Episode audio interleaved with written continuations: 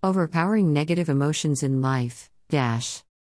It is a fact that ultimate happiness depends on eliminating our negative behaviors like desire, anger, greed, attachments, and ego. But these kinds of emotions seem to be a natural part of our psychological makeup. All human beings seem to experience these darker emotions to one degree or another. It seems impractical and even unnatural to try to completely eradicate something that is integral part of our natural makeup. Among humans, these emotions vary according to the degree of emotions. But above thinking is wrong. For example, all of us are born in an ignorant state. In this sense, ignorance is also quite natural. When we are young, we are quite ignorant, but as we grow day by day through education and learning, we can acquire knowledge and dispel ignorance. So, if we leave ourselves in a natural state without making an effort to dispel these negative emotions, then these negative emotions will overpower your education, learning, and training whereas we should gradually reduce our negative emotions to a lesser and lesser degree and increase positive state of mind such as love, compassion, and forgiveness. There are three methods of overpowering negative emotions. 1.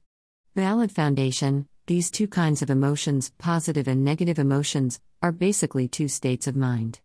One way of categorizing these emotions is in terms of understanding that the positive emotions are those which can be justified, and negative emotions are those which cannot be justified.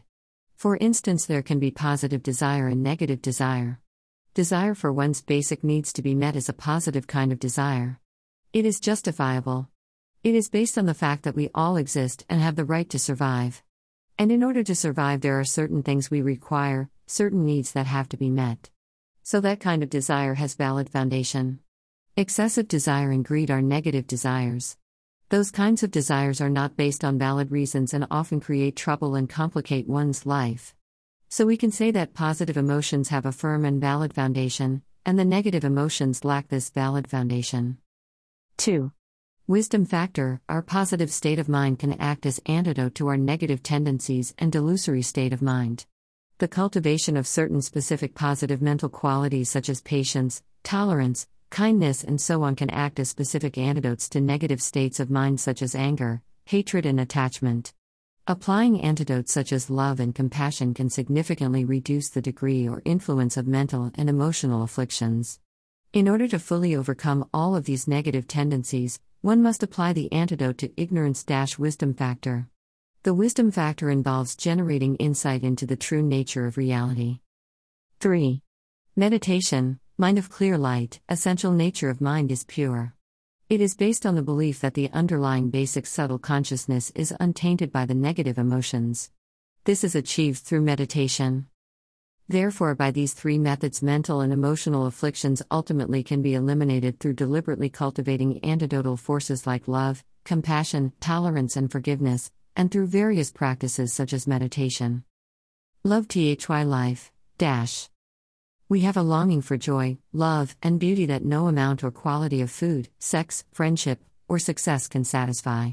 We want something that nothing in this world can fulfill. Isn't that at least a clue that this something that we want exists? This unfulfilling longing, then, qualifies as deep, innate human desire, and that makes it a major clue that there is God, who operates our life. Some people believe that beauty and love are just biochemical responses, in the presence of great art and beauty, we inescapably feel that there is real meaning in life, and here is the truth and justice that will never let us down love means everything.